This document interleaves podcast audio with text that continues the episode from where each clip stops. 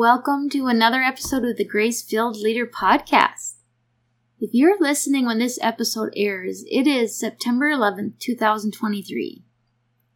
22 years ago today marks a day in our nation's history most of us will never forget. We watched as our great nation was under attack. Today's a little bit of a break from our typical subject matter, but I thought it worth remembering this day 22 years ago juxtaposed against where we find ourselves today.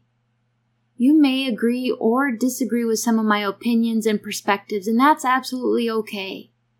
But I'm going to be honest about what I remember about that day and our response as a nation, and about what I'm observing today. I really would love to hear from you in the community or on SpeakPipe. So let me know what perspective you have 22 years after the attack on the World Trade Center. What similarities and differences do you see in these United States of America?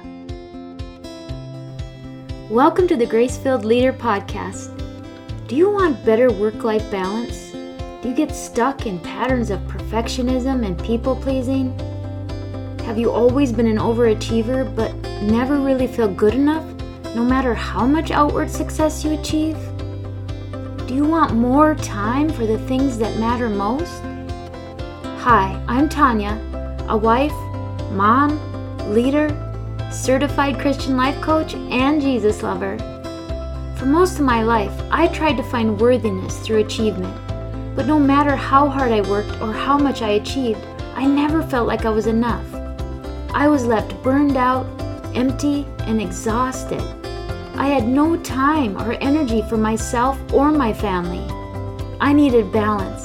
I needed peace. My life changed when I finally started to live like an unconditionally loved daughter of the King, saved by grace. This faith led podcast will teach you time management, self care routines, and practical leadership strategies to help you navigate life and leadership.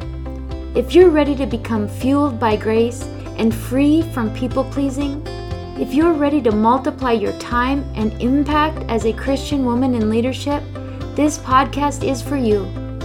Unbutton your blazers and roll up your sleeves, sister friends. It's time to get after it.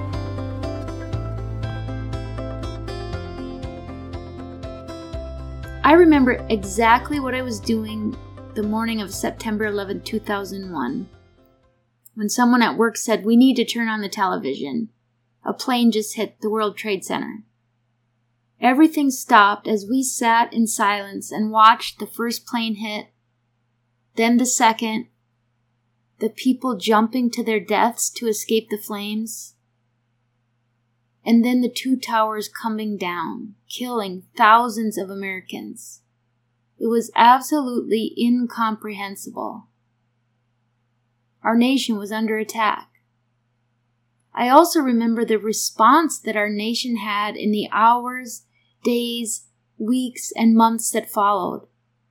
Amidst this terrible, terrible tragedy, we were united and strengthened in principle and patriotism. There was an outpouring of love, bravery, and heroism. Neighbors helping neighbors, firefighters planting the American flag atop the pile of rubble that where the towers once stood. We were united in our allegiance to our country and to the flag that represents the freedoms that are unique to our great republic. I remember seeing and feeling a level of patriotism I had never witnessed. It didn't matter your race, creed, or color. We were united in brotherhood over this one nation under God. People's commitment to God and country were evident and celebrated. And we heard story after story of heroic and sacrificial acts that took place in the hijacked planes, the Twin Towers, and in the rescue efforts. People giving literally everything they had for the lives of people they had never met. Sadly, I look at our nation today and it feels anything but united. It seems like there is more hate than love being shown from one neighbor to the next. While we are still supposed to have the same constitutional freedoms we had 22 years ago, it certainly does not feel like we do. In the last several years, we've seen lockdowns, riots, cities burning, lawlessness, cancel culture, and increasing division. We seem to be looking at all of the ways in which we are different instead of celebrating all that unites us. While it used to be safe and encouraged to have healthy debate and disagreement, and we could walk away respecting one another's viewpoint, a person can no longer assume that it will be safe to speak freely and have healthy debate. You risk being labeled as wrong or bad or much, much worse.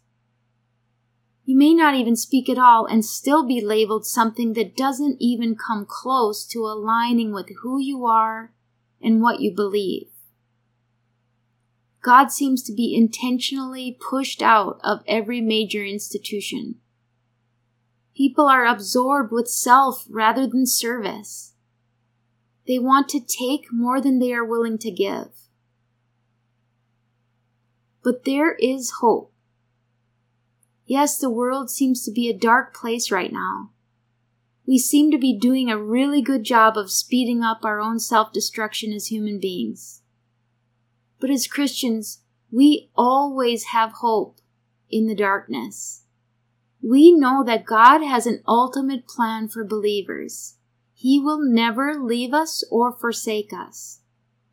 We might have to go through some really tough stuff, but we have eternal life guaranteed with Him.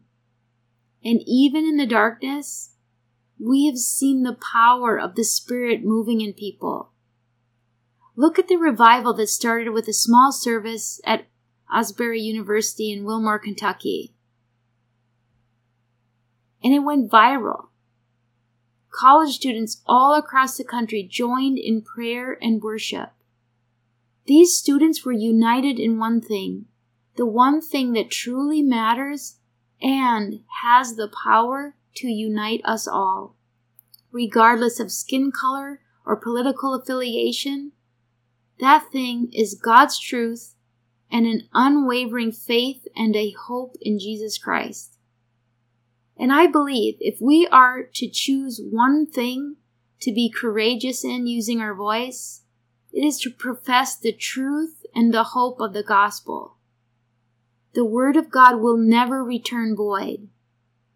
The scripture I reference in saying that is Isaiah chapter 55 verses 10 through 11, which reads, For as the rain and the snow come down from heaven, and do not return there, but water the earth, making it bring forth and sprout, giving seed to the sower and bread to the eater. So shall my word be that goes out from my mouth. It shall not return to me empty, but it shall accomplish that which I propose, and shall succeed in the thing for which I sent it. Now, the promise in that scripture is twofold. When we hear the word void, or empty, it references something that is to be filled or fulfilled. God says that His Word will accomplish something, but it is the hearer of the Word that determines what will be accomplished. God's heart for us, and therefore His Word, is such that He wants us to receive it with humility and bear fruit. He wants us to be filled with His Spirit. But if we refuse His word and the gift of salvation, we are going to be storing up wrath rather than blessing. God is a loving God, but He is also a just and jealous God. He will give us opportunity to receive His word, receive His love, and receive eternal life. But He also gives us the free will to choose to reject His word that choice comes with judgment. In either situation, God's word does accomplish something. It seems like a pretty clear choice to me, and I opt for the brighter of those two options.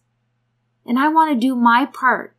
However, God intends for me to do it, to spread the word about the hope we have in Him.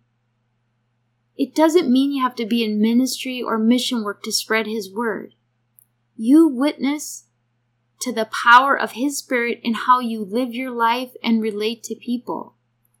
You witness to the power of His Spirit in how you do your work, how you walk through the door every day. Folks, I would love to see a revival that changes the trajectory of our nation for the better. I would love to see us united as a people of one nation under God.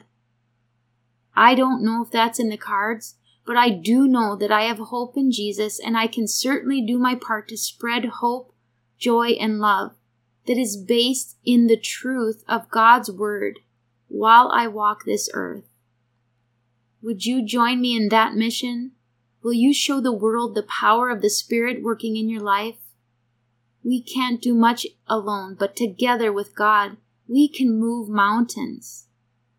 I'm going to choose to honor this day with a commitment to choosing hope over fear and light over darkness. How about you? What can you do to impact the world in a positive way? As we remember all of the people that lost their lives 22 years ago today, and the heroism that was shown in the darkness, I pray that you be filled with gratitude and hope, and that you never take for granted the life and the liberty that you enjoy. Have a blessed week, my friends. I will be back on Friday. I pray this episode blessed you, spoke to you, or encouraged you in some way. If so, please share it with a friend and head on over to Apple Podcasts to leave me a review. That's the only way for me to know if you're enjoying the show. Nothing blesses me more than to hear from you. Also, come on over to our free Facebook community. This is a great place for us to support one another on our faith and leadership journeys. You can find the link to the group in the show notes or go to gracefilledleader.com forward slash community. If you have questions or content ideas for the show, please send me a message on SpeakPipe or via email go to gracefilledleader.com forward slash contact and leave a written or voice recorded message. I would love to know how I can best serve you on the podcast. Now to Him who can do immeasurably more than we can ask or imagine, according to His power that is at work within us. Ephesians 3, verse 20. Until next time, my friends, God bless